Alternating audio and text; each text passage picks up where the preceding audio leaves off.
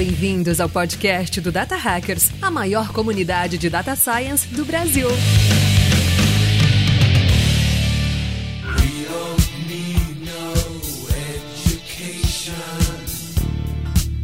Fala Data Hackers, sejam muito bem-vindos a mais um episódio do nosso podcast. Eu sou Paulo Vasconcelos e aqui comigo nessa bancada estão eles, Alan Sene. Fala pessoal, será que numa fase dessa com o GPT, se eu tentar formar na faculdade de novo, agora vai? É claro! Depois de, de três tentativas em três cursos superiores diferentes, não é possível que o GPT não me salva dessa, né? É, se a IA não resolveu, ah, eu duvido que, que a gente consegue fazer, cara. Na quarta aí, na quinta. É, exatamente. Aí o ser humano, o problema tá entre a IA e, e a prova, né? Com a gente aqui também, Gabriel Lages. Fala galera. A parte boa da IA é que agora o TCC já sai pronto, né, velho? É verdade. Olha aí, tá vendo? Não, os trabalhos práticos, meu amigo, já era. Faz, faz um quick sort em C. Tá pronto. A tática agora é fazer o TCC tão grande o quanto seu orientador não vai dar conta de ler, né, cara? Essa sempre foi a tática, na verdade. Muito bom, pessoal. Nesse episódio de hoje vamos falar sobre IA sendo aplicada na educação. E aí, o que, que tem né, nesse mundo de chat GPT, esse mundo de IA generativa, LLM, nas evoluções que a gente tá vendo de produtos de IA surgindo? O que que é bom e o que, que é ruim de, de a gente tá, ter esse tipo de tecnologia sendo aplicada na educação, né? Que problemas ela ajuda e quais problemas elas criam também, né? Então, nesse papo de hoje, a gente vai trocar uma ideia sobre esse assunto e trouxe duas feras aqui pra falar com a gente hoje. Eu já quero chamar eles aqui na, pro papo de hoje, então. Um deles é o Guilherme Silveira, que é Chief Innovation Officer e cofundador da Alura. Como é que você tá, Gui? Beleza, Paulo? Boa noite. Obrigado aí por me receber aqui hoje. Muito bom.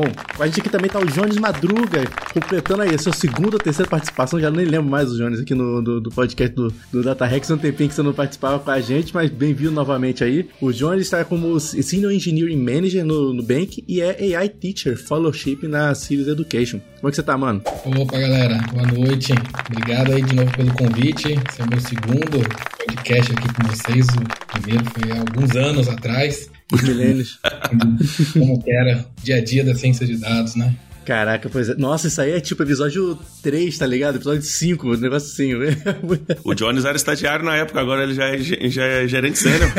É, na época o Jones ainda programava, agora é só manda os outros programar. Não, né? Chat GPT, né? Corrigindo.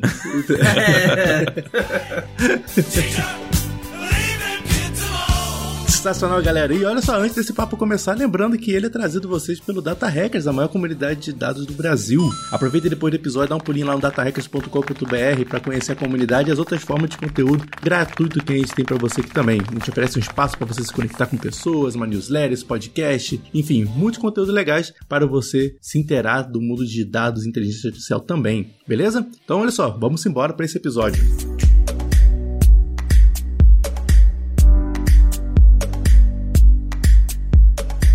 Ô Paulo, pra começar esse episódio, cara, queria trazer aqui pra galera que acompanha a gente. Esse, na verdade, é o segundo episódio que a gente fala de educação bem aplicada a dados aplicados à educação. Uhum. O Guilherme mesmo- mesmo participou com a gente aqui de um episódio em julho de 2019, ou seja, já tem, já tá com- completando seus quatro anos aí esse episódio. Nossa. E eu tenho certeza que vai ser bem diferente o episódio de agora comparado com quatro anos atrás, né? Não, pode crer, cara, exatamente. A gente tava falando, falava sobre comunidade, falava sobre, enfim, é, as outras formas de ensino que existiam, né? Falava sobre cursos online, um pouquinho daquela, fora da, da, da educação formal, e muita coisa mudou, né? E acho que uma coisa que vai ser legal da, da gente começar esse exercício, pessoal, é que a gente tá falando de IA na educação, né? Como uma, uma novidade que tem pra melhorar, pra ajudar na educação. Mas não é o primeiro momento que a gente tem disrupções, ou não diria disrupções talvez, mas a tecnologia sendo utilizada para melhorar a questão do ensino. Então, eu queria primeiro que a gente fizesse um overview aqui,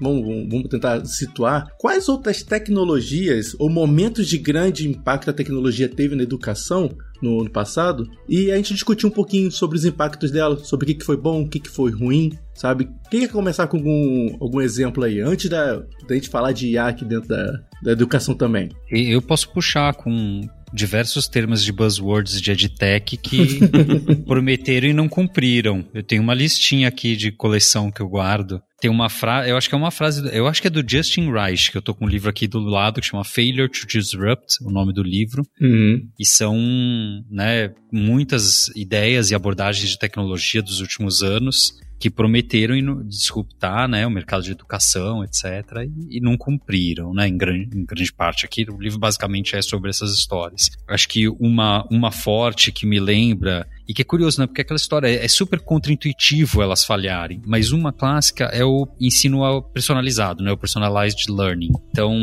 quem deixou isso, né? A EdTech, que que fez um barulho absurdo com isso lá fora foi a Newton, que acho que hoje já não existe mais, e o, o fundador dela, o José Ferreira, que prometeu milagres e maravilhas com personalized learning, porque a ideia faz muito sentido, que é, por exemplo, tá? Dando um exemplo de, de incorporação disso, seria eu faço vários exercícios para o Enem, e aí, né, no caso no SAT, né, nos Estados Unidos, e com isso o sistema me diz, olha, você não está sabendo isso, você está sabendo aquilo. Né, à medida que eu vou fazendo exercício múltipla escolha, através de algoritmos de estatística que já existem há décadas, é, 1970, se eu não me engano, que é o ERT, né, Item Response Theory, você consegue dizer que habilidades que a pessoa está tendo dificuldade, facilidade, etc e tal. E teve uma promessa de que isso era através de inteligência artificial, não sei o que, não sei o que, não sei o que, e a promessa foi muito bacana e parece fazer muito sentido, só que não se concretizou. Uhum. Os resultados, os benefícios para os alunos, para as alunas, não se concretizou.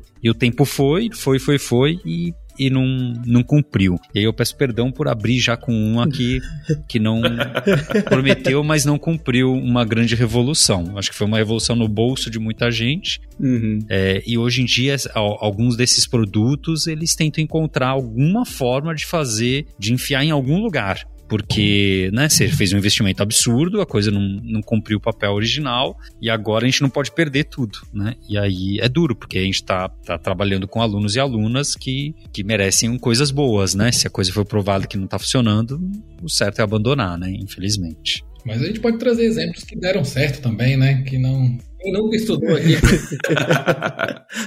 um PDF online, né? Um livro digital aí que. Oxe! Coitado também.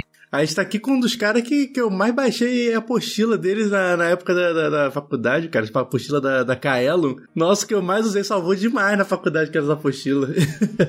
Valeu, Paulo. E você vê curioso, né, que as apostilas abertas começaram como uma forma da gente retribuir o nosso aprendizado, que vem dessa cultura hacker positiva, né, de compartilhamento, de não sei o que. Foi assim que a gente aprendeu, comunidade online. É, uhum. E aí a gente falou, bom, a gente tem o nosso material, por que não abrir? Abrimos, né, dos dois básicos, cursos iniciais, a gente abria e deixava aberto. Depois fomos abrindo vários outros, né? E isso, né, foi juntando por anos, anos e trouxe um resultado muito bacana mesmo. E é, é claro, né, hoje em dia a gente vê isso como uma estratégia de marketing também, né? Mas inicialmente era isso, era o papel da, da comunidade, né? Era o papel nosso de, de estar junto.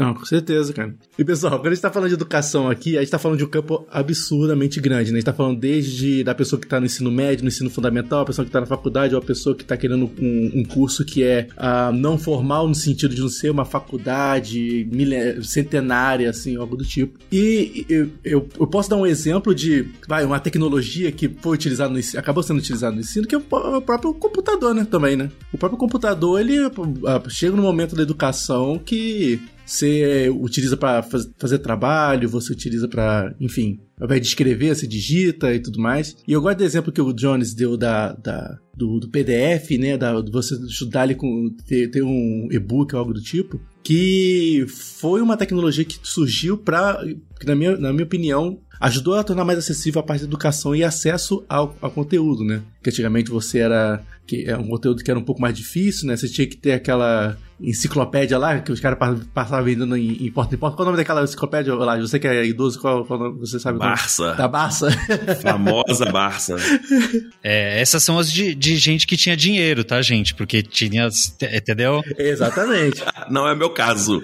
Existe um problema financeiro aí com essas, essas enciclopédias. Exato. Isso pode ser, podemos considerar isso uma tecnologia que ela não foi feita para educação, mas ela foi utilizada na educação, né? Essa é a questão do, da leitura com e-book e, e, tudo mais. E eu acho que ele, ela começa a pavimentar um caminho onde o acesso ao, ao, ao conhecimento ele se torna um pouco mais democrático, um pouco mais acessível, né? Ao invés de você ter que pagar absurdos de um, de um, de um livro ou de ter que fazer uma faculdade para ter acesso a uma biblioteca, enfim, ou você assina uma biblioteca e tudo mais. É, mas era pouco, era muito pouco acessível, né, velho? Essa a Barça aí. Eu lembro que você tinha que achar um vizinho que tinha. E o que eu mais odiava da Barça era o seguinte: você não podia, tipo assim, você não podia ficar muito tempo com ela, que era sempre emprestada, né? Então você tinha que escrever rápido tudo que tinha nela que você precisava para estudar, para depois estudar com calma. Paulo, acho que faz todo sentido, né? O computador como um meio de educação. E eu acho que é super legal a gente introduzir o computador, porque em discussões que eu tenho sobre ferramentas educacionais e tecnologia na educação, eu sempre falo: a pergunta que eu abro é: você considera a carta uma tecnologia? Porque a carta é um dos meios que foi feita educação à distância há século, mais de um século. Então, educação à distância revolucionada através da carta, depois o rádio, TV, computador, né, interação através do computador, etc. Então, quer dizer, o que o computador traz não é algo completamente novo, uhum. né, nesse sentido de agora à distância eu tenho acesso a um conteúdo que antes eu não tinha. A carta já permitia. E aí eu acho que é, fica muito claro que a ferramenta ela não resolve certos problemas. Que a gente pensa, não, agora com o computador, agora sim todo mundo vai ter acesso à informação. Mas não. Historicamente, quem vai fazer uma faculdade, mães solteiras, né, que estão solo, cuidando de bebês, etc., tem mais dificuldade de terminar uma faculdade. Tem também mais dificuldade de terminar uma faculdade remota. O computador não resolve esse problema. né? Eu colocar o meu vídeo, que antes era presencial, né? minha aula era presencial, coloquei ela agora no computador deixei mais ela didática, não resolve o problema de quem tem que trabalhar dois turnos. Então, né, a gente, a gente muitas vezes pensa de que o problema da educação está no meio de ensino, né? Então eu vou levar de um meio para outro, a forma A para a forma B, mas muitos dos problemas que a gente passa são problemas de engajamento que são relacionados à vida de cada um desses nossos indivíduos que estão estudando com a gente. E a gente conseguir trabalhar com essas realidades é o grande desafio. Então, eu acho que é justamente por isso que que teve, vamos lá, né, para minha pra, pro chato da vez, que eu sempre sou o chato da vez. Por isso que os mocks prometeram tanto e de repente aquilo que era tudo aberto começou a fechar tudo, né? Tudo, é, lembra, mock era tudo aberto, né? Era sim, tudo sim. aberto para uhum. todo mundo, uhul, todo mundo vai ter acesso, etc, Foi tudo fechando, cada vez mais fechando, fechando, fechando. Interessante, Guilherme. Quando você fala do mock, cara, eu lembro exatamente assim. Primeira vez que eu fiz um mock, eu falei assim, cara, isso vai acabar com a desigualdade entre os países, porque você vai ter acesso a livre informação que antigamente só o país X, só os caras mais ricos. O que, que, é, o que, que é MOC, ô, ô MOC é os cursos massivos ali, né? É, vou, vou lembrar a sigla é aqui, mas Massive é... Massive Online. Massive Online... Alguém me ajuda aí. Open Course? Talvez? Open Course? Open Courses, é. Acredito que sim. Deve ser isso. Mas foi o Coursera, o EDX, uhum. é, tem várias universidades online aí, né? Que juntaram as principais universidades americanas no início, mas depois pegou universidades do mundo inteiro. Eu acho que a USP tá, tá, tá em mocks e tudo mais.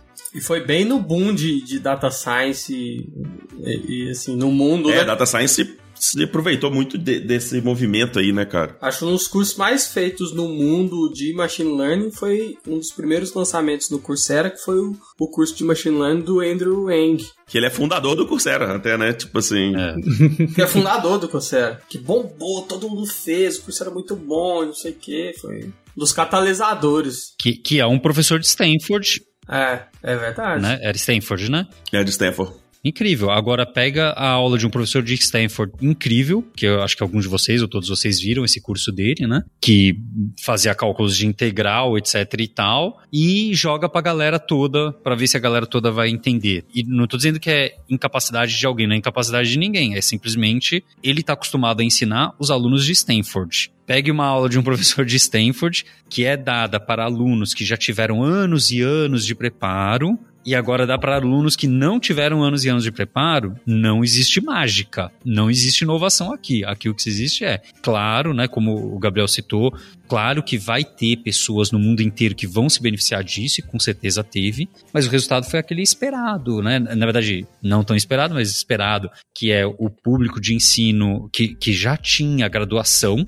né, quem já tinha alguma graduação, quem já estava numa pós, etc e tal, fazendo isso, né? Não necessariamente só esse público, mas esse foi o grande público que eles encontraram. Tanto que o foco deles hoje em dia, né, desses MOOCs hoje em dia, foi para oferecer pós-graduação ou alternativas à pós-graduação. Porque o público que eles atingem é esse, eles não conseguem atingir o público de antes. Porque né, a realidade é diferente da realidade que eles dão aula na faculdade que eles dão aula. É bem interessante esse exemplo, cara. É, esse caso de, de tecnologia, eu estava pensando aqui, não, computador e a internet, né? São tecnologias que mudaram o ensino, né? E, e vem à cabeça o, a grande mudança que a gente teve no mundo, foi o Covid, que acelerou várias mudanças na educação.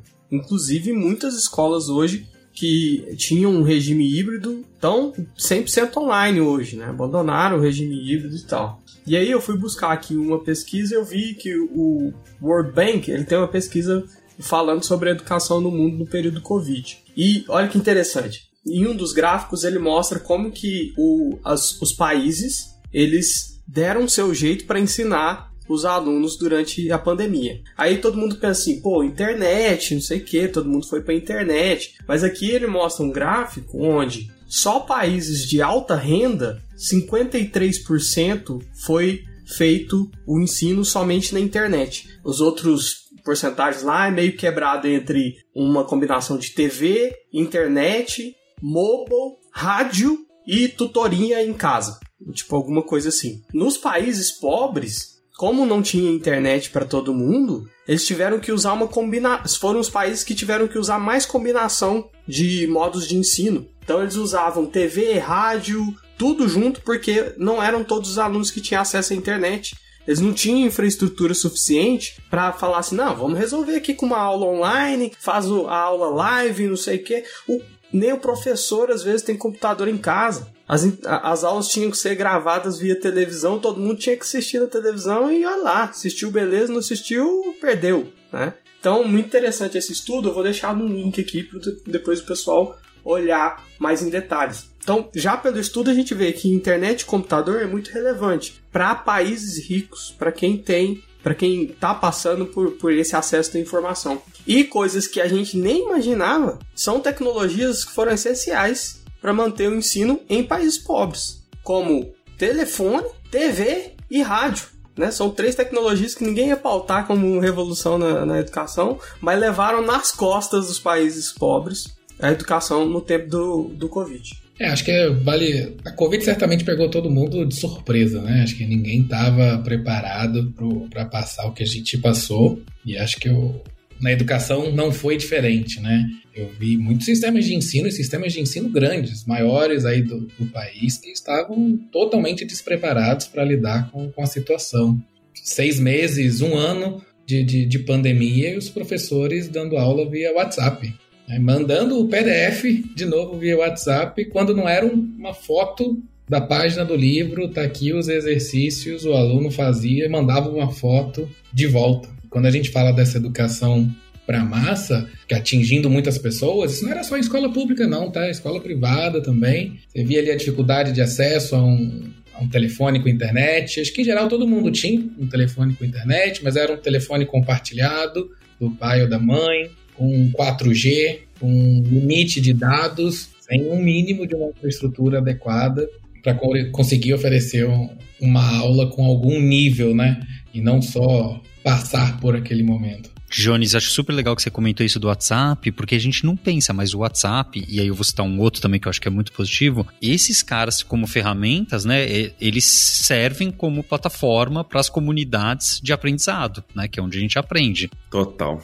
Então, uma dessas muito forte é o Discord, né? Tem o Slack, eu sei que tem o Slack, nós somos tendenciosos para Slack, mas o Discord revolucionou comunidades de aprendizado, né? Grupos estudando, né? O pessoal vai lá e faz live estudando através do Discord no grupo de interesse específico. Então são ferramentas já bem mais modernas, né? Que são limitadas a quem tem acesso, etc e tal. O Discord tem a vantagem de a gente estar na comunidade gamer muito forte, que é uma comunidade muito grande, etc e tal, né? É, então fora essas restrições que a gente está falando, né? Do efeito da tecnologia ser mais positiva em quem já tem mais acesso, é, e menos positiva para quem tem menos acesso. Fora essa questão, essas tecnologias como WhatsApp e Discord, que, que são de comunidades auto-organizadas, né, são muito legais de ver como o aprendizado acontece nelas. E o, que eu acho legal dessas tecnologias é que elas misturam várias formas de passagem de conhecimento, né? Você tem lá um arquivo PDF para a pessoa ler um livro, você tem o áudio é, para conversar com as pessoas. No caso do Discord, você pode fazer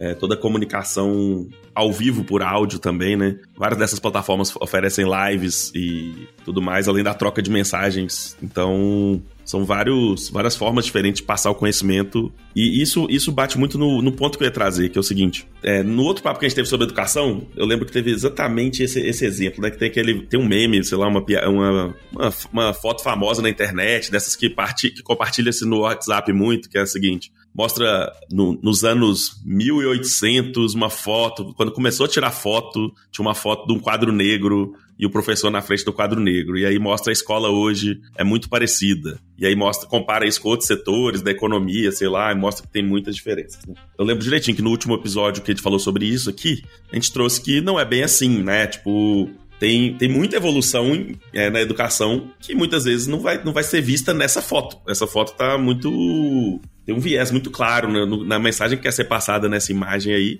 mas só nesse pouco tempo que a gente está conversando aqui dá para ver o tanto de inovação disruptiva na educação que passou a ter por esses é, ao longo de todos esses anos, né? Se você conversar, se cada um conversar com o pai de vocês aí, lembrar como que era o ensino na época, vai ver que tem muita coisa muito diferente. Inclusive, assim, se comparar a minha educação que eu tive com a da minha filha que tá tendo agora, é absurdamente diferente. Tipo assim, eu tenho um grupo no WhatsApp que em tempo real me fala tudo que minha filha aprendeu no dia para eu reforçar com ela aqui em casa, né? Então, de novo, voltando no WhatsApp ainda. Né? Mas eu acho que quando a gente fala de educação, a gente tem um pouco esse, esse viés de achar que nada muda. Só que na verdade tá, tem muita coisa mudando e, e muita coisa mudando para melhor, né? O exemplo que a gente deu dos mocks aí, do Coursera e tudo mais, também, né? Sei lá, será que, será que 20, 30 anos atrás a gente teria cinco pessoas reunidas aqui conversando que já tiveram a oportunidade de assistir esses cursos, né? E que estão aplicando isso nos, nos mercados, trazendo isso, compartilhando isso com milhares de pessoas espalhadas no Brasil aí, né, também. Eu acho que tem muita evolução acontecendo que, que a gente não tá enxergando direito, assim, sabe? Aí galera posta lá, ah, não mudou nada, quadro negro, hoje é quadro negro também. Aí bota aquela música do Pink Floyd, Teacher, leave the kids alone. Aí vira aquele protesto. E a mudança mais recente, que eu acho que essa, que eu acho que tem que ser o foco do nosso papo aqui hoje, né? É, o, é a mudança que a AI tem trazido pro mundo aí nos últimos. tem menos de um ano, né, cara? Se, se a gente for ver na prática mesmo, como, quando que as AI generativas chegaram pesadas, né? O chat GPT foi lançado de fato para as pessoas usarem, tem tipo seis meses, né, cara? Sim, sim, por aí. E é, essa é a pergunta que eu ia fazer, que assim, a gente falou vários exemplos de tecnologias, ah, métodos que foram surgindo ao longo do... negócios também que foram surgindo ao longo dos anos. E eu queria perguntar para vocês, pessoal, o que que IA faz diferente dessas outras tecnologias no passado, sabe? É realmente uma coisa que vai, disrup... vai causar disrupção mesmo na educação, na visão de vocês, né? principalmente você, Jones e, e, e Geek, então, diariamente ali tratando com a parte de educação. Qual é a, a expectativa, na visão de vocês, de que problema IA resolve? E é, se vocês quiserem também fazer o exercício de quais problemas ela gera também, né? A gente já vê alguns casos na, na mídia surgindo, né? De uh, alunos usando o ChatGPT para completar dever de casa. Teve um caso do professor que que descobriu que o aluno usou o ChatGPT deu zero no, na, pra pessoa, tem ferramentas sendo criadas, enfim, para identificar se foi a generativa que criou o texto ou não, enfim. Qual é a visão de vocês? Vou começar, vou começar por você, Gui. O que, que há é diferente de tudo isso que já surgiu no passado, sabe? O que, que ela muda no cenário? Legal. Vou falar de IAs generativas, né? Que é o que a gente está muito forte hoje em dia, né? Uhum. Tem, tem dois focos, dois pontos de trabalho que a gente estuda, analisa e trabalha no dia a dia. Então, um é para alunos e alunas, quer dizer, para quem está aprendendo, como é que eu posso utilizar a IA generativa no meu dia a dia para potencializar meu aprendizado. Esse é um primeiro lado, né? E o outro lado é para quem está ensinando, né? Como é que eu posso utilizar a generativa para potencializar o meu lado de ensinar. E tem também o lado é, gerencial, né? Eu como uma escola, eu como uma instituição de ensino, como é que eu posso utilizar para ajudar a gerenciar outras coisas, entre aspas, que a gente classificaria na parte burocrática, entre aspas, da, da de uma escola, né? Ou de uma instituição de ensino. E é, eu, assim, tem coisas muito legais em todos os, os lados, né? Eu acho, eu gostaria mais de focar no, no aluno-aluna e professores, professoras. É, como alunos, o primeiro uso já, claro, positivo é para fazer o trabalho para gente. Afinal, na geração dos nossos pais e na nossa geração, quem tinha acesso à Barça tinha acesso à Barça e ia na Barça e copiava a Barça. e se você pergunta para professores e professoras da idade dos nossos professores e professoras, eles falam: não, tinha gente que copiava descaradamente a Barça. É, é o mesmo, não é um problema novo, é um problema de escala. É um problema que agora é todo mundo tem acesso. Lembrando que não é todo mundo, porque o GPT 3.5 que é de graça não é bem aquela qualidade do GPT 4 que são 100 reais por mês. Então quem tem acesso à Barça é quem tá pagando 100 reais por mês. A outra galera que não tá pagando tem acesso ao GPT 3.5, tá, gente? Só lembrar disso. Ô Guilherme, e antes o cara, o cara da Barça aprendia por osmose, né? Que ele ia lendo de um lado e copiando do outro, aprendia um pouquinho ali, né? é isso, é isso, né? É isso. Então quer dizer, professores e professoras lá daquela época já levantavam essa questão do copiar e colar, certo? Essa questão não é uma questão de hoje. A questão de o trabalho feito em casa ser feito com a ajuda do do pai e da mãe, ser feito do, com a ajuda do responsável, ser feito copiando de outro lugar, copiando de um trabalho de uma pessoa de outro ano, esses problemas todos já existiram e a gente passou por esses problemas, né? Com mais acesso, com menos acesso, etc. Agora está numa escala, né? Vai atingir uma escala que provavelmente não dá para lutar contra, se o seu objetivo é lutar contra.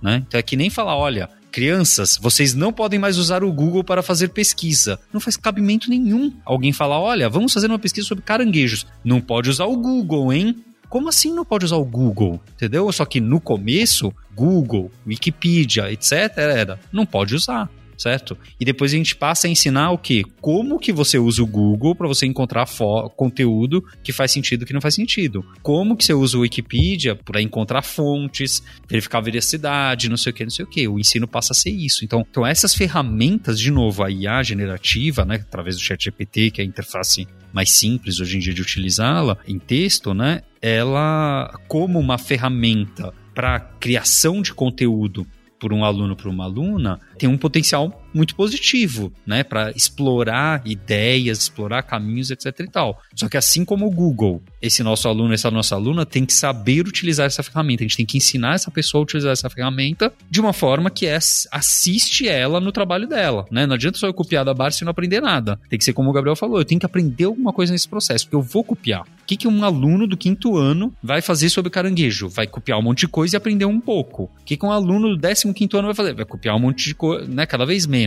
né? Décimo quinto não existe, né? Mas só para ter uma ideia, né?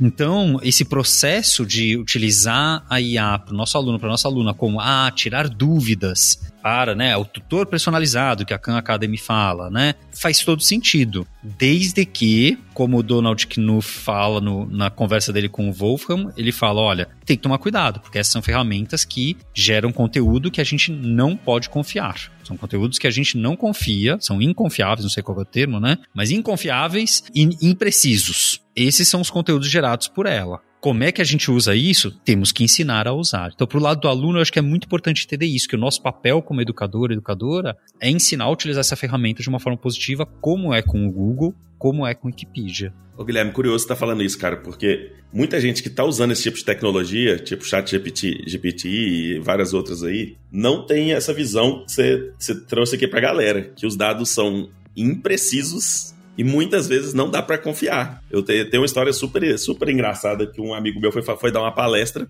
ele não tinha tempo de fazer nada, assim, tipo, nem mandar mini bio, nem nada. A pessoa da palestra lá mandou, pesquisou o nome dele no chat GPT e pôs a mini bio da palestra. Apareceu lá, cofundador da Hotmart, responsável pelos times de tecnologia, produto, marketing.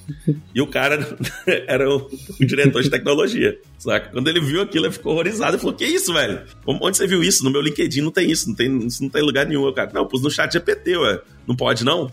né? E muita gente tá usando a parada sem entender o básico do que tem por trás ali, né? É, o conteúdo ele é, é muito verossímil, né? Só que ele é totalmente inacurado, né? Você não, tem, não dá pra confiar. Nesse caso que o, de, de casos que teve que o Laje trouxe, teve um, um, PM uma vez foi, foi conversar comigo e falou assim: Ô Paulo, tô procurando por um, um curso. Aí ele falou, tipo, um curso bem específico lá, bem específico mesmo. Perguntei pro chat GPT ele me falou esses cursos aqui, esses papers. Só que eu não tô achando nenhum desses papers, não. Qual a chance dele estar tá inventando isso aí? Eu falei, 100%. Pode ter certeza que ele não faz a menor noção que tem isso. é, mas vocês acham que isso vai ser ainda durante muito tempo, né? A gente tá na versão 4. Será que a 5, a 6... E tá bem melhor, né? Vai ter esse tipo de, de, de problema, né? Se a gente olha lá o, o Mid Journey que faz as imagens, já paramos de falar de pessoas com seis dedos, né? Que toda imagem lá fazia isso. Então acho que isso faz. Estamos começando ainda, né? Acho que é um. É só o começo, não acho que seja um, um problema que vá, vá durar por muito tempo. Acho que em breve, eu não vou me arriscar a dizer o que é em breve aqui, para me reservar o direito de, não, pessoal, em breve pode ser 10 anos, mas é, a gente vai superar essa questão do quão confiável a informação é. Eu não acho que isso seja uma coisa duradoura. Para mim, acho que o Chat GPT, acho que ele traz uma coisa muito legal para a educação, que é um mercado, uma indústria muito difícil, né? E quando você fala de educação, você tem um espectro gigantesco, educação infantil, né? ensino médio, fundamental, educação formal, informal, pós-graduação, graduação. Então é, é, difícil você ter uma solução para isso tudo. Mas acho que a gente também teve uma, tem uma dificuldade grande de entregar uma educação focada nos alunos, sabe? Eu acho que nas necessidades e nas dores dos alunos. Eu acho que isso a gente sempre sempre foi difícil fazer e eu acho que o Chat GPT vai forçar esse repensamento. Então, agora que conteúdo, que acesso à informação uh, em escala, acho que esse mesmo problema que a gente falou da Barça, mas quantos tinham Barça, né? Isso não era um problema para a escola ter que lidar, de quem está copiando com a Barça. Um, dois copiando. Agora vão ser todos copiando. Ou vai aumentar à medida que os 100 reais por mês cair, ou que o 3.5 ficar bom. Então, você vai precisar reinventar o modelo e de como você entrega, né? E eu acho que aí a gente vai começar a prestar mais atenção quais são as dores dos alunos, né? Dos alunos, das alunas, que a educação não vem atendendo. Porque eu acho que... Quanto tempo vocês levaram para olhar para trás e falar assim, cara, minha graduação valeu a pena? Né? Eu não saí da minha graduação falando que a minha graduação valeu a pena. Eu levei alguns anos para chegar a essa conclusão. Quando me perguntam, né? E aí, vale fazer um curso de graduação? Não sei como que vocês respondem, se vale ou não vale a pena ou não. O Alan cogitando voltar e usar o chat GPT. Mas será que vale na época de chat GPT fazer uma graduação? Né? O cara sai da faculdade puto. Até para tirar o diploma é difícil. Nossa, demora não sei quantos meses. Exato, e esse descompasso entre por que isso, né? Por que, que as pessoas saem com, com esse sentimento, com, com essa. Você tem uma diferença muitas vezes de quem que é o usuário, de que está ali, né, se beneficiando da educação, do cliente, que é quem está ali pagando, dos professores e diretores e mercado, empresa, e cada um com interesses por vezes diferentes. E o aluno tá ali, tá, tá puto, tá pensando em copiar, pensando em colar, pensando em matar aula, pensando em o que, que eu tenho que fazer para ter o diploma, pensando em pedir para o colega assinar a chamada. Né? E eu acho que o, que o, que o chat GPT ele vai forçar com que isso tudo seja repensado e fala, bom, agora eu tenho que focar nessa, nessa pessoa, agora eu tenho que focar em entregar algo que motive que faça com que ele de fato tire o valor que ele veio buscar aqui. Eu acho que a gente já citou aí, o Guilherme citou, né, o tutor, um tutor por aluno. É, eu acho que o feedback em tempo real vai ser uma coisa muito legal também de, de, de, se observar quanto tempo a gente levava para ter um feedback daquela prova. E quando vinha aquela nota 4, putz, né? Que tristeza aquela nota 4 versus, tá bom, tirei 4, mas o que, que falta para eu aprender aqui para chegar no 10? Quantas dessas tecnologias de fato te davam o que você precisava versus uma punição, uma mensagem negativa de onde você não foi bem? Eu acho que eu sou bastante animado, acho que a gente ainda vai aprender bastante com, com, com o chat GPT, mas expectativas grandes aí do que ele pode trazer. Beleza, eu, eu acho que faz todo sentido o que o Jones comentou, que né, eu comecei com essa questão do, do como utilizar para o aluno, para a aluna, ou como o aluno ou a aluna né, pode utilizar, e esse desafio né, de utilizar isso hoje. E é perfeito, porque o Jones está comentando isso, olha, tipo, no momento que isso melhorar, maravilha, né? A questão é o que, que a gente pode fazer hoje, como a gente pode utilizar hoje e qual é uma promessa que a gente pode tentar fazer e cumprir no futuro, esperar, etc, né? E a verdade, sendo bem sincero, hoje a gente já utiliza, né, por exemplo, dentro da Lura de diversas formas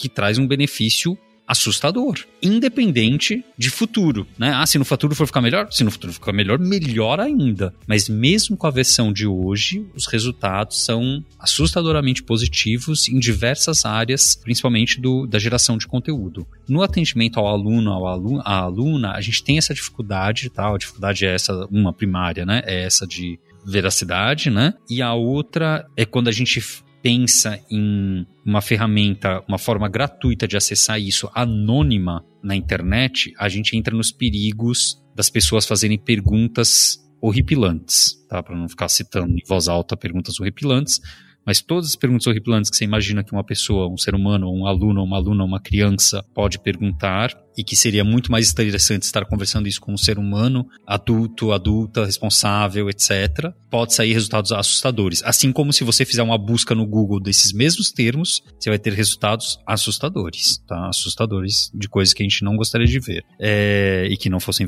realidade, né? Mas no lado da criação de conteúdo, o, o resultado que a gente está tendo, né, para professores, para professoras, para controle de qualidade de didática, para um monte de coisas do gênero, assim, é, é incrível. Vou citar um exemplo que eu gosto bastante, que é assim, é, na Lura a gente tem, sei lá, mil regras de como criar um curso. Mil regras. E é um inferno, porque são mil regras. Então ninguém.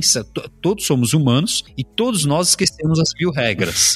Não tenha dúvida, porque são mil, né? Se fosse cinco era fácil, mas são mil. Todo mundo esquece. Então a gente tem uma equipe só para ajudar a lembrar dessas mil. Só que a equipe também é de seres humanos e a equipe também esquece, né? A equipe ela focada nessas mil, ela vai esquecer 100 a cada revisão. O professor vai esquecer 300, né? Aí a pessoa deixa passar 100, mas melhorou bastante de um passo para o outro. Só que tem coisas que são meio óbvias, né? são meio óbvias, do tipo, tem um exemplo prático nessa aula? É uma coisa, é uma regra. Tem um exemplo prático nessa aula? Sim ou não? Ou tem ou não tem? Acabou, ponto. E isso dá para perguntar pro GPT, né? Pergunta pro GPT, pega, pega o áudio que acabou de ser gravado, transcreve com o Whisper da OpenAI, passa pelo GPT e você tem o controle de qualidade nesse instante. Pergunta para o GPT, nesse, nesse texto aí, tem um exemplo prático, sim ou não? Vai ter uma margem de erro? Vai ter uma margem de erro. Mas eu já dei aquele feedback automático que o Jones comentou para o aluno, aluna, né? No meu caso é o profissional, professor, professora que tem que aprender aquilo. E ela tem o feedback na hora. Aí você fala, ah, mas gravou já é tarde demais. Sim, se ela escreve um roteiro antes, é no roteiro. Você está escrevendo um livro, é no escritor do livro.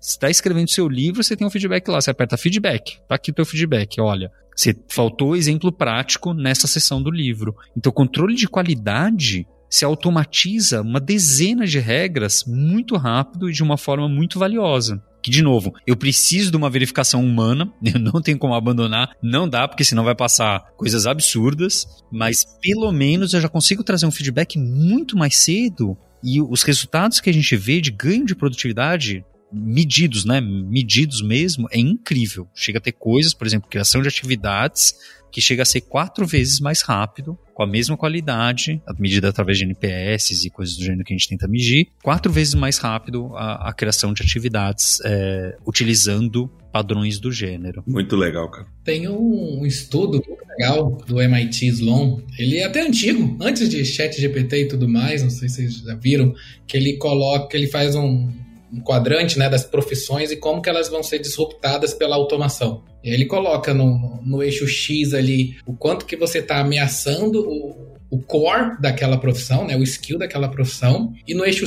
no Y o quanto você está ameaçando a maneira como ela entrega esse core, né? Então, você tem um exemplo ali de que está duplamente ameaçado, um bibliotecário. A forma como você entrega e, e o core daquela profissão está altamente ameaçado quando você tem sistemas que automatizam os dados e tudo mais. E no quadrante, né, é, de não vai pouca ameaça para o core, mas alta ameaça para o como aquilo é entregue, está justamente os professores. E é a categoria que ele coloca de desconstrução dos empregos. Então, não é que os professores estão ameaçados, mas a forma como você entrega valor vai mudar bastante.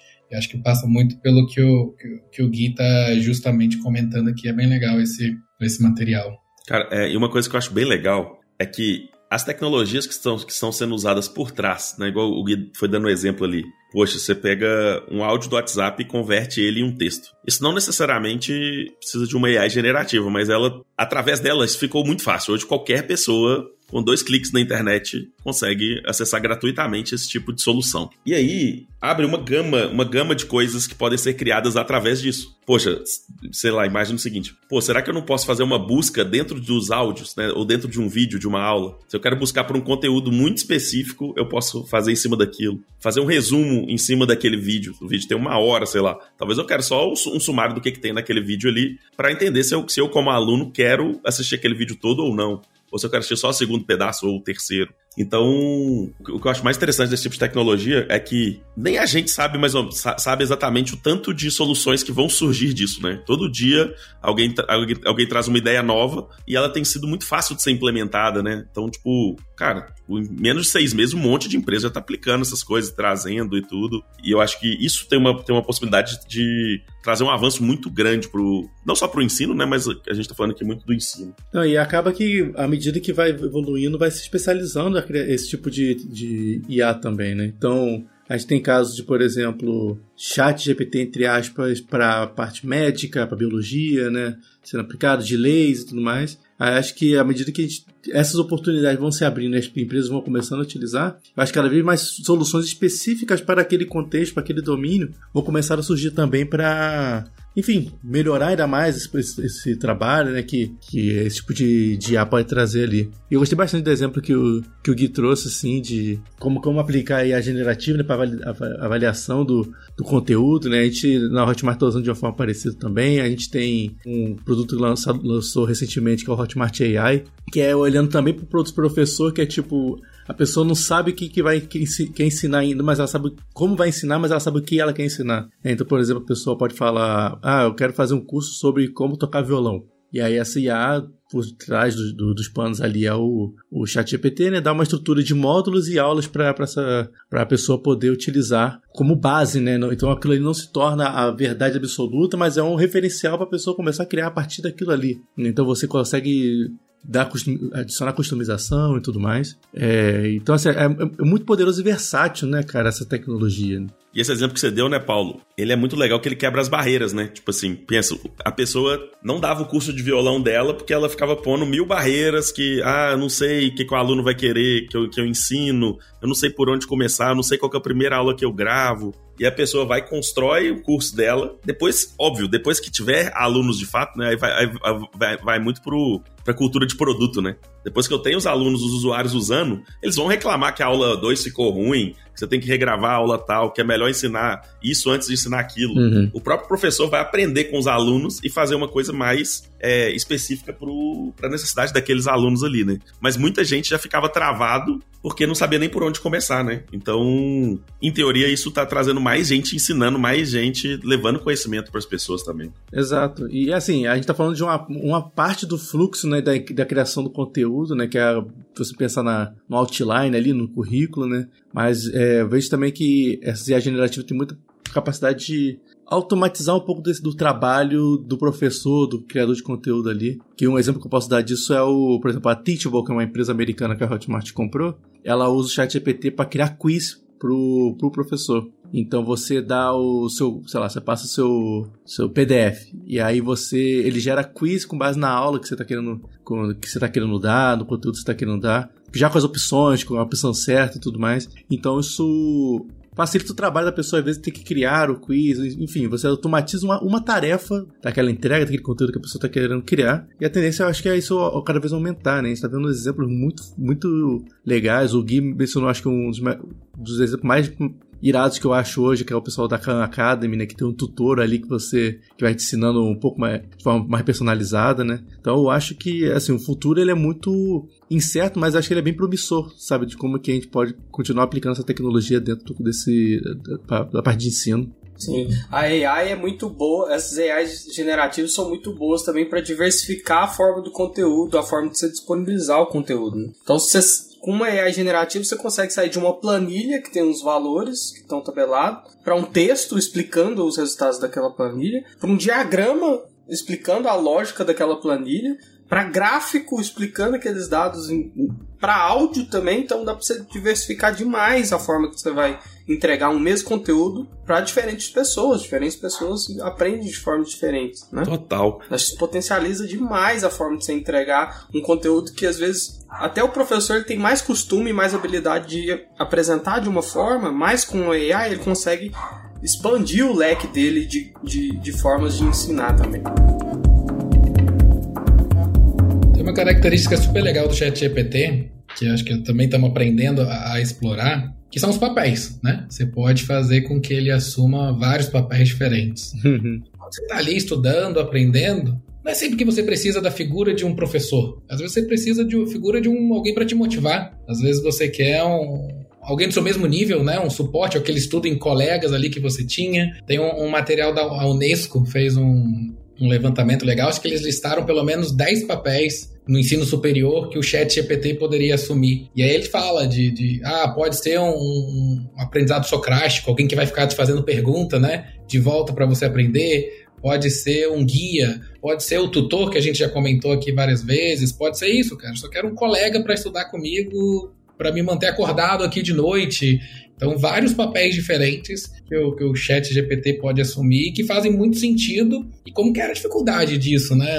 Hoje em dia, sem o, o chat GPT, né? Você tem ali o professor, né? todo o resto era muito mais difícil. Isso tudo, óbvio, 24 horas por dia, 7 dias por semana, dentro do ônibus, dentro do avião, dentro do carro, sem falar nisso, né? Ô, Jones, e essa que e essa a maior fortaleza do chat GPT que essa também acaba sendo sua maior fraqueza, que é a questão da alucinação que a gente mencionou, e você, você pontuou de forma bem legal, mas assim, dando minha visão de leigo no sentido de, cara, não sei o que, que vem pela frente no futuro, mas essa parte de alucinação que a gente vê, ela já tem sido melhorada, né? O, o GPT-4 é muito melhor do que o GPT-3 nessa parte, porque ele busca no Google a referência, embora ainda tenha um pouco de alucinação, mas já é uma evolução muito grande que a gente vê em relação ao, ao modelo anterior. Então, essa capacidade dele poder ser versátil, fazer ele criar diferentes papéis, é uma, uma das grandes features desse, de, dessa tecnologia, né? Por isso que acho que ela, torna ela tão versátil, né? De a gente conseguir aplicar em qualquer cenário, né? Qualquer tarefa de NLP ali no, no, no produto, no problema que a gente está querendo resolver também, né?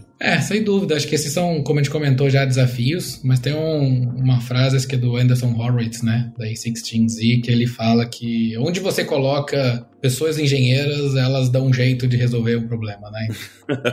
Trust me, I'm an engineer. Né? é quase isso. Então, para onde você atrai ali os, os talentos e, obviamente, onde está o investimento, você consegue endereçar e resolver isso, né? Oh, tem um outro exemplo que eu acho que se aplica muito à educação, que a gente ainda não falou aqui, mas que está começando a ficar bem alta, que é esse tipo de ferramenta ser usado como um auxiliar da memória do, das pessoas, né? Não só das pessoas, como dos alunos, né? E tem uma ferramenta que é a Rewind, que está bombando aí no, na bolha, né? Para quem, quem tá acompanhando startup, quem está acompanhando negócio baseado em AI aí, mas que eu acho que tem muito a ver com esse papo nosso hoje, né? Que é uma ferramenta que basicamente você instala ela na sua máquina e ela começa a capturar tudo que você está fazendo ali. Então, eu assisti uma aula, ela resume aquela aula. Tem um dever de casa para fazer, ela já anota aquilo ali, guarda aquilo na agenda e vai me lembrar daquilo mais próximo da data. Conversei com alguém no WhatsApp sobre um tema que eu vi numa aula. Ela vai juntar aquela, aquelas informações ali de, de, uma forma que eu consiga acessar ela depois de, é, mais, de uma forma mais conectada, né?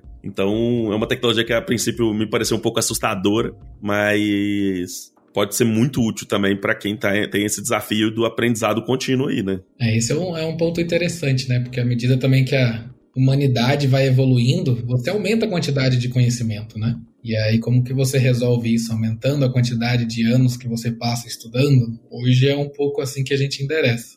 Na minha época, não lembro direito, mas sei lá, o núcleo do átomo era indivisível e depois descobriram que não, tem coisa lá dentro e depois ah, não, o próton dá para quebrar e tem os quarks e eu nem sei onde está mais isso. A gente está na simulação, agora a gente sabe que a gente está numa simulação, é que a gente está agora. e, e, você vai lidando com o tempo com cada vez mais conhecimento, né? E como que você absorve isso, como que você traz isso, né, pro, pro, pro, pro seu dia a dia, pro seu aprendizado, pro, pro seu job to be done ali. E isso é outra coisa interessante que o ChatGPT consegue endereçar, né? E não precisa ser só a sua memória, né? Então você tem acesso à memória de, de outras pessoas. De outras pessoas, né? Não, isso aí porque o, o Neuralink foi liberado de fazer testes humanos e já está começando a colocar chip no cérebro das pessoas. Eu não quero ser muito teoria da conspiração, não, mas Aí, junta isso. E com que todo episódio é, eu falo que é os, os ninja do Python injetando código lá no Python e os reflection do Java, vocês vão ver, as máquinas já estão com tudo na mão para dominar, rapaz. Só falta GPU, né, Alan? É, é, só tá faltando GPU pra chegar lá, tá difícil, é verdade. Ô, Alan, depois dessa fala sua, eu já tô achando que a próxima conversa nossa sobre AI na educação daqui a quatro anos vai ser muito diferente, hein? Vai ser num bunker, né, velho? eu, vou, eu vou fazer de novo aquele papel do chato e aproveitar que hoje em dia eu aproveito as deixas e eu falo minhas críticas. É, a abordagem da Khan Academy para IA e a abordagem para outras coisas, né? É, hoje, né, no dia de hoje, o Camigo, que é o tutor online da, da Khan Academy não é aberto, é fechado. Então, eu tomaria muito cuidado com as promessas que são feitas de uma ferramenta fechada que a gente não tem acesso e de como ela pode revolucionar. Então, quando o Bill Gates vai lá na SUGSV e fala que agora a tecnologia é a IA que vai colocar todo mundo no mesmo patamar, a gente sabe o histórico da Barça, a gente sabe o histórico dos investimentos do Bill Gates, que 500 milhões lá, sei lá, no projeto Nova York, não lembro onde é que foi, Estados Unidos geral, acho. 500 milhões que foi embora. A gente sabe esses históricos de promessas do gênero, de questões que não são claramente resolvidas e apostas, que são de pessoas que são super inteligentes e super carismáticas e que a gente tem que tomar cuidado enquanto a gente não vê o resultado. O Khan tem um histórico de fazer promessas não cumpridas. Ele prometeu lá para trás 20% de aumento de todo mundo que usasse Khan, a escola, Khan Academy nas escolas. E aí né? Esse é o TED Talk, tá? Esse é o TED Talk dele, né? Acho que é isso o TED Talk, tá? tá posso estar errado, mas tem o TED Talk dele, um, dois, sei lá quantos, né? Antigos, né? E tempos depois ele falou: não, veja bem, agora que eu abri uma escola, eu sei que não é mais ou menos não é bem assim que funcionam as coisas. Isso não tá no TED Talk. Tá? E não gravaram um TED Talk dele falando isso depois. Mas tem o TED Talk de agora falando da IA, entendeu? Então, aquele livro que eu citei, o Failure to Disrupt, ele tinha aquela frase que, que eu achei que é muito boa, até peguei aqui para poder falar, que ele fala assim, ó, ler transcrições de TED Talks sobre tópicos de educação é uma, uma estratégia de pesquisa confiável para encontrar predições não cumpridas sobre educação e tecnologia.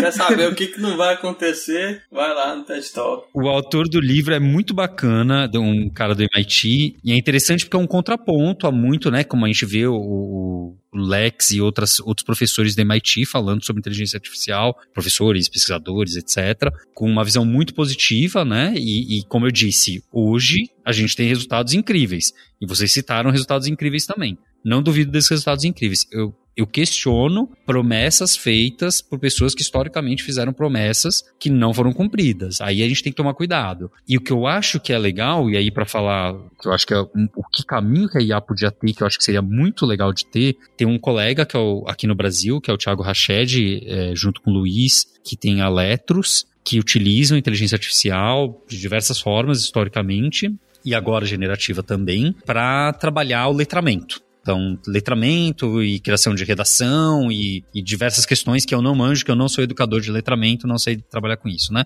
Mas até ensino médio, etc. E a inteligência artificial aí está sendo utilizada nessa, a generativa, tá? A inteligência artificial normal, normal entre aspas, né? É, ela é utilizada na parte de sugerir mudanças, sugerir avanços, campos para o aluno, para a aluna avançar no trabalho dela. Mas na parte de generativa, ela é utilizada para no final de um, por exemplo, de um semestre, escrever uma carta automaticamente para os pais e para as mães, dizendo assim: olha, o João, que é seu filho, tem demonstrado muito interesse pela área da mágica e por textos que têm esse tipo de discurso. E dessa forma, a gente entende que seria interessante que o João explorasse esses livros, que não sei o que, não sei o que, não sei o que, etc e tal. Você percebe que a inteligência artificial aqui está sendo usada de uma forma para o ser humano, né, para a gente ser humano e não para a gente ser máquina né? Que quando eu falo que, olha, eu aumentei a produtividade, eu estou falando que, que somos máquinas de produzir, né? E que estamos numa sociedade de, de produção, né? É assim que a gente vive, é assim que a gente ganha salário, etc e tal. E a inteligência artificial, ela é usada naturalmente pelas empresas para produzir mais. Então, é claro que muito a gente tem esse viés. Mas, ao mesmo tempo, de repente, a gente vê a inteligência artificial sendo usada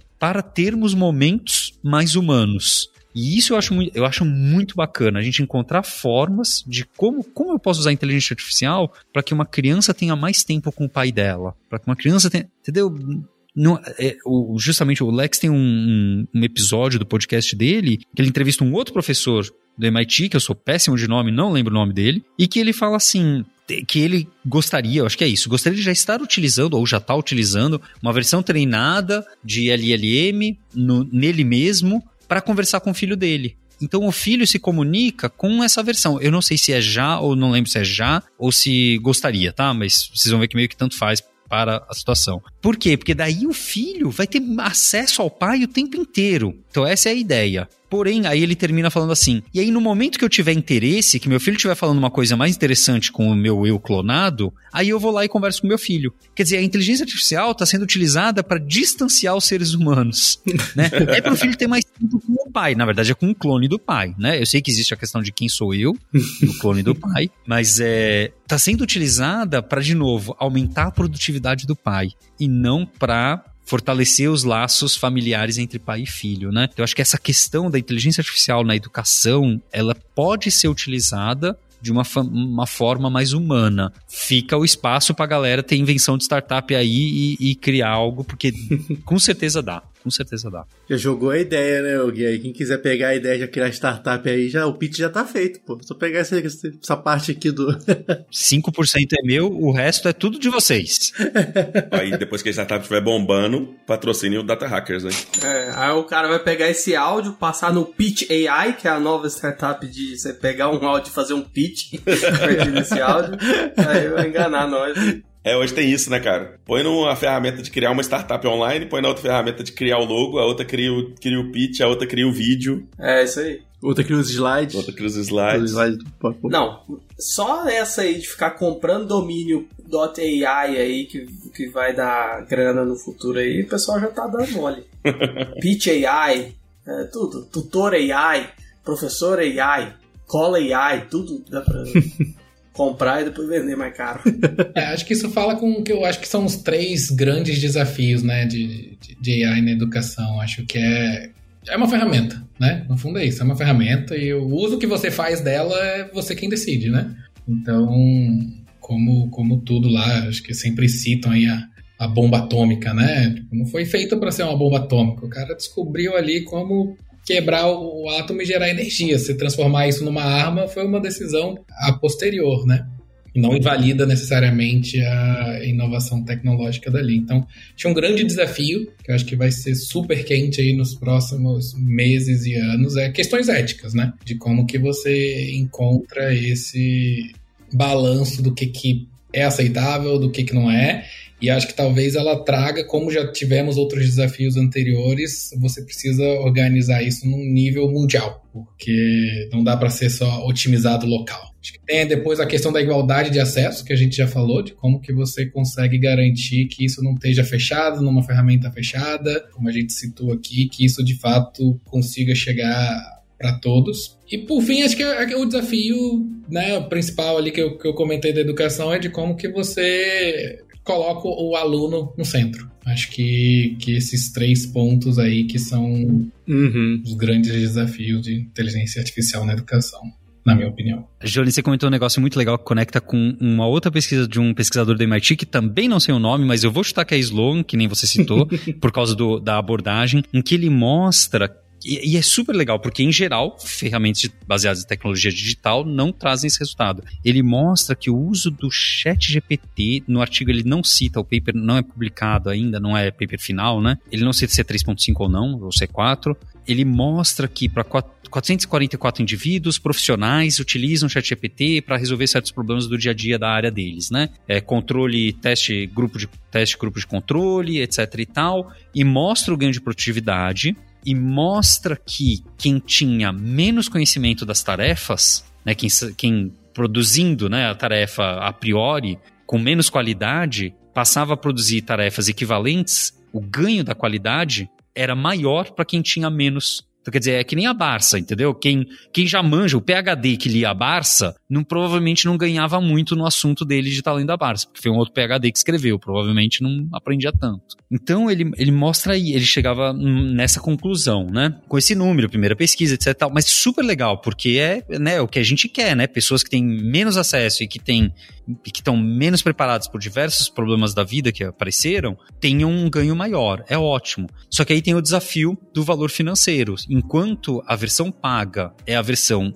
infinitamente melhor. Minha opinião pessoal, o 4.0 é infinitamente melhor do que o 3.5, ponto final. A gente consegue se virar com o 3.5 em umas situações, mas para acurácia, por exemplo, para ter informações mais precisas, etc e tal, é 4. É, então, enquanto a versão muito melhor é a versão paga, a pessoa que tem menos recurso é a que tem menos acesso, é a que ficou para trás historicamente, é a que não tem acesso e o outro se beneficia. Então, quer dizer, a gente está falando de uma ferramenta que, pelo menos nessa pesquisa, mostra que ela pode realmente mudar esse cenário. Agora, pessoalmente, infelizmente, né, não acredito que uma empresa privada, né, vá vá fazer essa mudança, porque é, é, são, são questões financeiras, né? Ela precisa ganhar dinheiro, o modelo mais moderno dela vai deixar aberto. É um desafio, né? Então acho que é super legal. E é um professor da MIT que, para variar, eu não lembro o nome. Não, sensacional. Vocês deram várias dicas, vários pontos interessantes sobre o que, vem pela frente aí, né? De, de IA generativa, né? na educação e tudo mais, né? Uma coisa que eu queria pontuar, dando meus dois centavos aqui, é de. Com, com a internet possibilitando a gente acessar mais, mais conhecimento, um desafio que a gente tem hoje, né, como pessoas que consomem, como alunos, como pessoas que consomem, consomem conteúdo, é meio que filtrar ali o que, que é ruim, o que, que é o que, que é bom, né? Que conteúdo é mais relevante para mim, pro, pro meu contexto e qual não é tão relevante, né? Hoje a gente tem tanto acesso, tanta informação é feita de forma tão fácil que eu acabo não escolhendo nada por ter tantas opções, né? O famoso paradoxo da escolha ali, né? Você tem tantas opções que você não escolhe nada. Um desafio que eu diria que o chat GPT pode trazer para o futuro, e a generativa em geral, não só o chat GPT, é criação de mais conteúdo lixo ou conteúdo pouco relevante, sabe, do, no, no na, na, indústria, no, na academia, enfim. Por exemplo, eu já vi vários vídeos de galera ganhe 500 reais por dia com chat GPT fazendo e-book. Aí o cara dá um, um texto, um, um, tema, ele, o, o chat GPT cria um e-book, ele pega esse e-book e tenta vender. Então, tipo,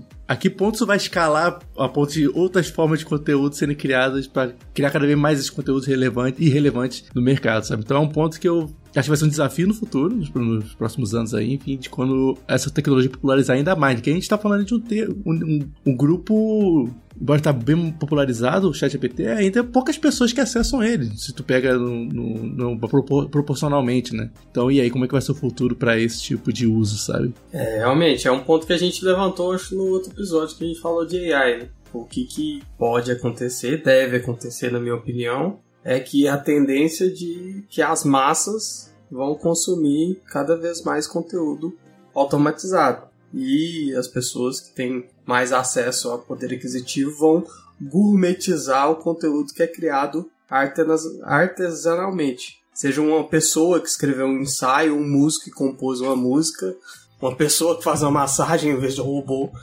E esses tipos de trabalho vão ficar mais gourmetizados, mais caros também. E as massas vão consumir cada vez mais conteúdo automático, automatizado. Isso é muito diferente do que é hoje em dia? É, já não é tão diferente assim curso gourmet. Eu acho que ao mesmo tempo que, que surge muito mais conteúdo, né? Igual você pegar, sei lá, livros disponíveis na Amazon, né? Com certeza hoje você tem um volume absurdamente grande. Hoje em dia você tem comunidades inteiras de pessoas escrevendo livros e publicando lá todo dia. Mas, ao mesmo tempo, a própria tecnologia nos ajuda a achar esse conteúdo mais fácil, né? Ou a, pelo menos, filtrar ele de outras formas, entender o que, que você precisa para você, conseguir é, olhar recomendações, né? De amigos, de conhecidos, de, no próprio site. Então, eu acho que as coisas vão evoluindo meio que em conjunto, né? Tudo tende a entrar num equilíbrio, assim.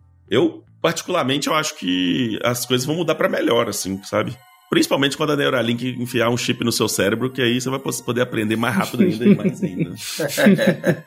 Pô, se eu puder mexer na televisão sem ter que levantar para pegar o controle, já, já é lucro já para mim, cara. Não precisa nem fazer muita coisa, não. Meu amigo, e esses controles novos, que eles é tudo fininho, eles entram na beirada do sofá, meu amigo. Cachorro come, some embaixo do sofá. que entra assim, dá vontade de você deixa, deixar ele lá pra sempre, aquele controle que entra. Oh, meu Deus. Mas isso aí Vem já é, Neuralink pra resolver esse problema.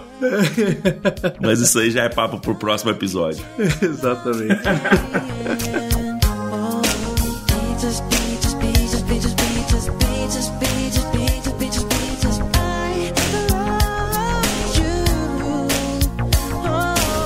Isso aí, pessoal. Esse episódio de hoje vai ficando por aqui. Esperamos que vocês tenham gostado desse papo. Que é só arranhamos a ponta do iceberg sobre essa, essa discussão sobre IA na educação. Acho que a gente vai ouvir falar muito ainda sobre sendo, essa tecnologia sendo utilizada nos próximos meses, próximos anos. Enfim, o que, que o futuro espera pra gente aí, né? Com certeza o Data vai voltar a falar nesse assunto se a gente vê que tá ficando cada vez mais em voga, tá evoluindo cada vez mais. Mas eu quero agradecer aí a presença desses dois convidados ilustres aqui que teve com a gente hoje. Ô Jones, obrigado aí pelo tempo, cara, por ah, desprender um pouquinho de tempo pra falar com a gente aqui, trocar uma ideia. Valeu demais aí por participar do papo hoje. Opa, imagina, eu que agradeço aí o convite, sempre um prazer conversar com vocês. Estendo aí o convite, pessoal, conhecer a, a Sirius também, né? Estamos com um programa de é, pós-graduação em ciência de dados, então bem atualizado, com todas as discussões que a gente passou aqui. né? como comentei, acho que eu sou um baita fã aí da educação e dessas tecnologias, né? Acho que a hora que a gente resolver o, o aprendizado, a gente resolve todo o resto, né? Então, bastante otimista aí com o que vem pela frente.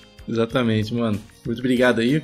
Gui, valeu demais pela sua participação hoje também, cara. Foi muito legal ter você no papo. Valeu, queria agradecer de novo poder estar aqui com vocês hoje. É, eu admiro muito o trabalho de vocês. Eu acho que o trabalho não só pelo Data Hackers, mas também com educação. Eu acho que hum, a gente está ciente dos limites que a gente tem daquilo que a gente faz com a tecnologia, né? E a gente está citando isso aqui. É muito importante para a gente não cometer erros ou erros que já foram cometidos no passado, né? Uhum.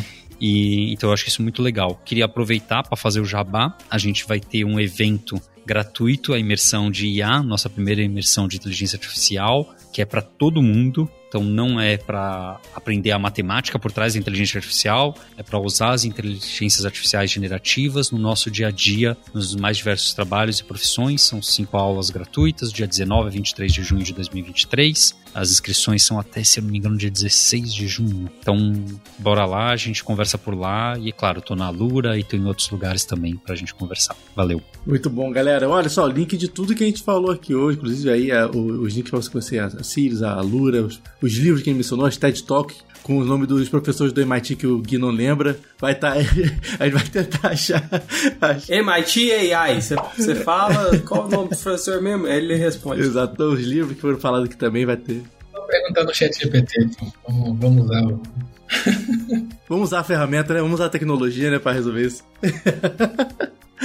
Exatamente. Então você pode sair o post do mídia do Data para conhecer as referências que a gente foi falando aqui no papo de hoje, beleza? E olha só, agora que esse episódio terminou, dá um pulinho lá no datahackers.com.br. Se você ainda não deixou, deixa essas cinco estrelas aí no Spotify, no Apple Podcast, isso fortalece demais o trabalho da gente aqui nas plataformas. Conheça lá na comunidade datahackers.com.br, conheça nossa newsletter, nosso Medium, nosso Slack, as, outras, as formas de conteúdos que a gente traz para a comunidade, beleza? A gente se vê na próxima. Valeu!